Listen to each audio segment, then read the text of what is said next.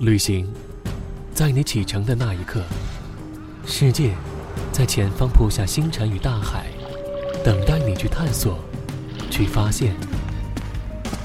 时间横跨在经纬的变化间，翻山越岭，涉水而来。风撩拨着夜幕，在牧羊人的呼吸中，故事幻化成神秘的国度，穿越亚细亚的平原。跟随启明星的指引，从清晨走到日落，从此刻走向远方。旅行为我们展现这个世界，而世界让我们融入其中。在你目之所及的森罗万象，在我记录时刻的娓娓道来，一路有我，伴随行。耳朵旅行，聆听在路上的声音。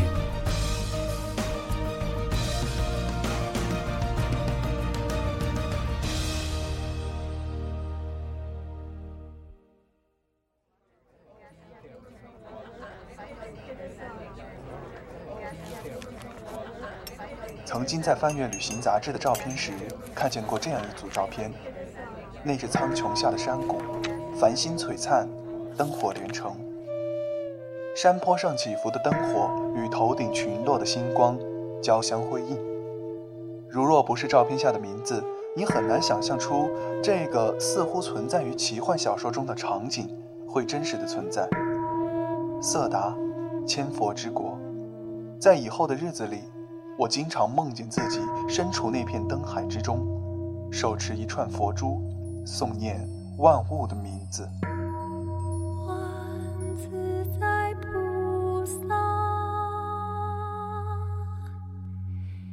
阳光正好，旅行上路。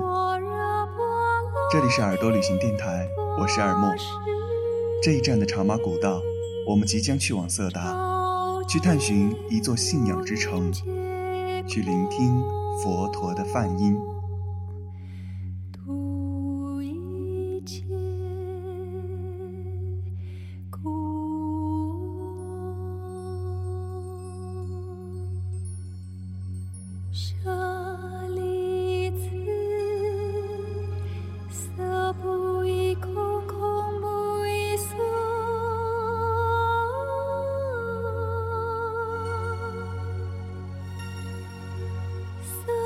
是空空即是色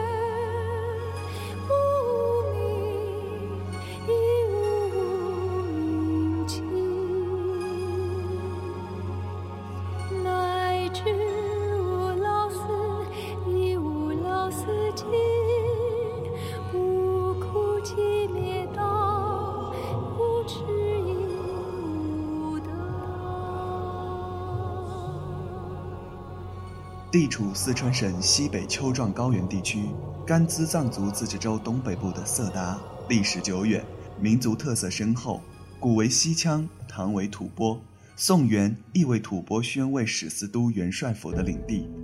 虽地处海拔多为四千多米以上，且气候严峻，长冬无夏，但境内壮阔草原、绚丽景致及原生态的藏族风貌，仍吸引了许多游人的络绎前往。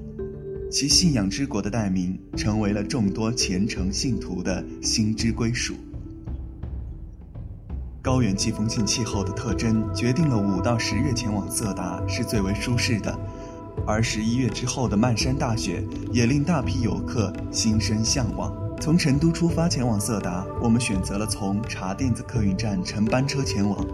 早知气候寒冷，且当地紧缺物资，临行前。便特意带上了保温水杯和食物。当头顶亮起漫天的星辰，色达便也是到了。旅途的劳累让我们在当地的县城旅店中早早的歇脚。虽不如一般的景区舒适，但干净卫生也别无他求。在第二天微光亮起的时候，我们便驱车前往了喇荣佛学院。还未抵达时，脑海里早已浮想联翩。而当你亲临之境，眼前的震撼是想象不到的，无与伦比。高原的蓝天，蓝的纯粹而不掺半点的杂质；象征信仰的红房子，如绵延山脉间的绸缎；依山势铺洒，簇拥着几座金碧辉煌的殿宇——喇荣五明佛学院。俯瞰整座城，像是置身于仙界一般。金黄的阳光与深红的深色相辅相成，大气神圣。喇荣沟如衣带般竖连其间，仿佛天灵赐予了这片土地的圣洁与安宁。在物资匮乏的色达，仍然坚持清修的僧侣，真是让人不由得心生敬畏。行走当地，途中遇见的修行僧侣，并不像原本设想的那般孤傲，而是更加的和蔼。虽大多语言不通，仍能够感受到他们的友好和亲切。在佛学院游览时，已是下课时分，大厅中的僧侣或自顾研习经书，或是两三节半的讨论教义，多微声轻语。我们也默然行步，怕惊扰了这耳畔的深深诵读。在中午时分，可以在佛学院周围寻一个小卖部买些零食充饥，又或者在佛学院的餐厅进食。全素的修行餐可以让胃部来一次彻底的修行，但一壶热水饮下，我也竟忘了饥饿，于是吃了些自带的干粮。阳光洒在身上，心中尘埃落定。坛城位于佛学院的最高峰处，建筑气派恢宏，是转经之所。这里有着将转经的多少来衡量功德的说法。从一百零八圈的下等宫到一万零八百圈的上等宫，沿着上下两层的转经通道，僧侣或往来的游人各自转着自己的经筒，叨念着属于自己的虔诚。天色渐晚时分，就去到了坛城边的西山上，在那里可以看到佛学院的全景。本该早早回到县城休息的我，不舍这空灵的夜景。便一直驻足停留，待到夜色悄然而至，黑色如幕，繁星点点，佛学院、坛城及周围密布的红房子依次亮起了微光，灯海同星海遥相呼应，更添了一种神秘。拍下些许瞬间，以便怀念。而此刻，白日里密集的人群逐渐的散去，伴着飘扬入天际的诵经声。终留下磕头在坛城的三五信徒。说到生死，如我这等凡尘之客，大抵是不会去在意的。潜意识中觉得死亡距离我还有如此的遥远。可是当我决定前往狮驼岭，去一睹天葬的神秘，我诧异自己所做的决定。之前耳闻天葬仪式的肃穆与真实。如今只身前往，这五千米的距离，心颠簸如起伏的山路。快到天葬台时，我从车窗外看到随行的牧民与僧人持着火把，一行人缓慢地朝着天葬台移动。下车的位置与天葬台有一定的距离。我看到先前抵达的藏民已经开始在天葬台边点燃了柴火，而妇女则开始煮着酥油茶。这酥油茶是为天葬师而做。此时，细微的天空露出了一点鱼肚白。柴火燃烧一阵后，脏烟开始燃起，人群中走出一位身形高大的康巴汉子，他衣着一片黢黑，脸上有着藏区特有的高原红。天葬师被当地人称为热加巴。根据当地的习俗，天葬前要给亡者脱掉衣服，穿上藏区特有的羊毛织物葫芦，然后用绳子捆成胎儿在母腹中的蜷缩姿态。敬死者要将尸体停放在自家帐篷里三天，才能送上天葬台。风吹着微凉的天，等待了些许，天葬台开始密集起来。火把越来越亮，人越来越多。人们把铺路包裹的死者放在天葬台后，便默默地退去。天葬师开始咏诵着经文。隔了半晌后，天空上出现了恍惚的黑点，继而越来越近。秃鹫们逐渐地飞来，等待着着实。此时，天葬师停止了念诵，动作利索地解下了普鲁，提着砍斧开始下刀。那一瞬间。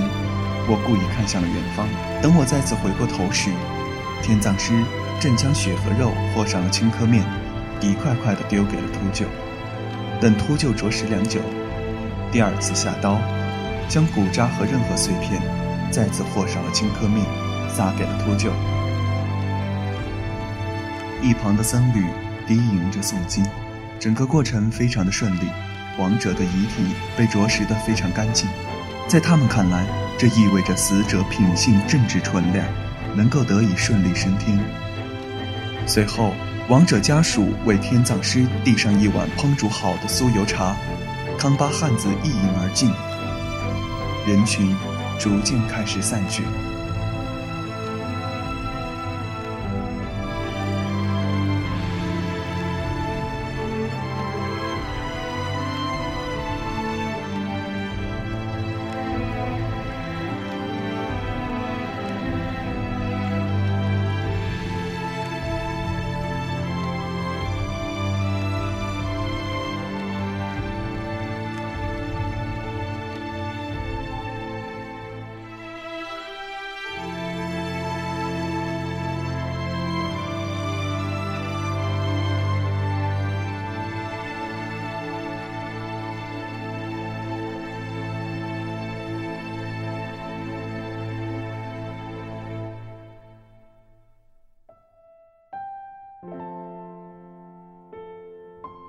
日头已上，我却依旧站在狮驼里。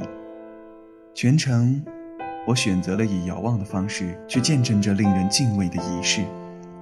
我用模糊的视线记录了天葬，大概我也是有所逃避的。我无法清晰直面那些灵魂与肉体的分离时刻。对于死亡，我感到了一丝恐慌。我选择了用距离替我遮掩，而就在前方，僧侣们默念着经文。度化着今世的灵魂，我就站在他们的后方遥望，如凡夫俗子一般的凝视。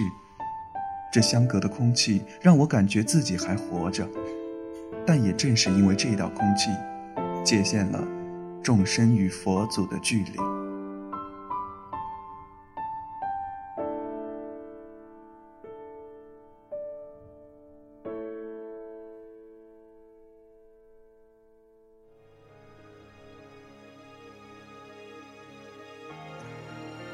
我不记得汽车行驶了多久，在傍晚时分回到县城，脑海中的负担暂时得到了缓解。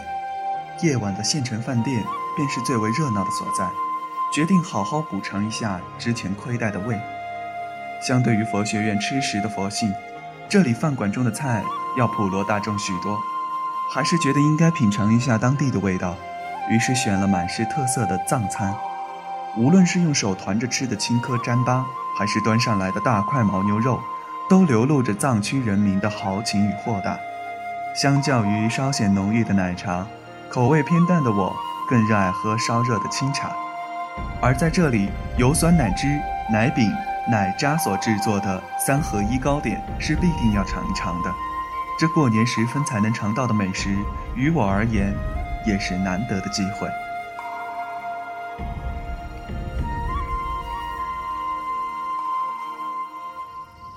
在色达匆匆而过的几天，一路颠簸，一路风景，怕错过风土人情，又怕错过日月光景。对于色达，至今仍然心生着感念。我想，无论是浅尝辄止，还是深沉的探寻，每一个去过的人都会有着属于自己的一段回味。长久的岁月里，色达始终保持着自己的一份佛性，在蔚蓝的苍穹下，在光阴的流转间。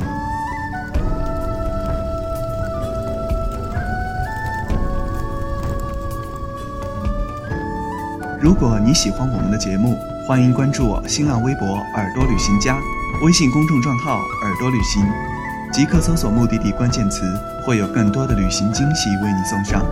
我们将在这里聆听你的旅行故事，一路有我，耳畔随行，耳朵旅行，聆听在路上的声音。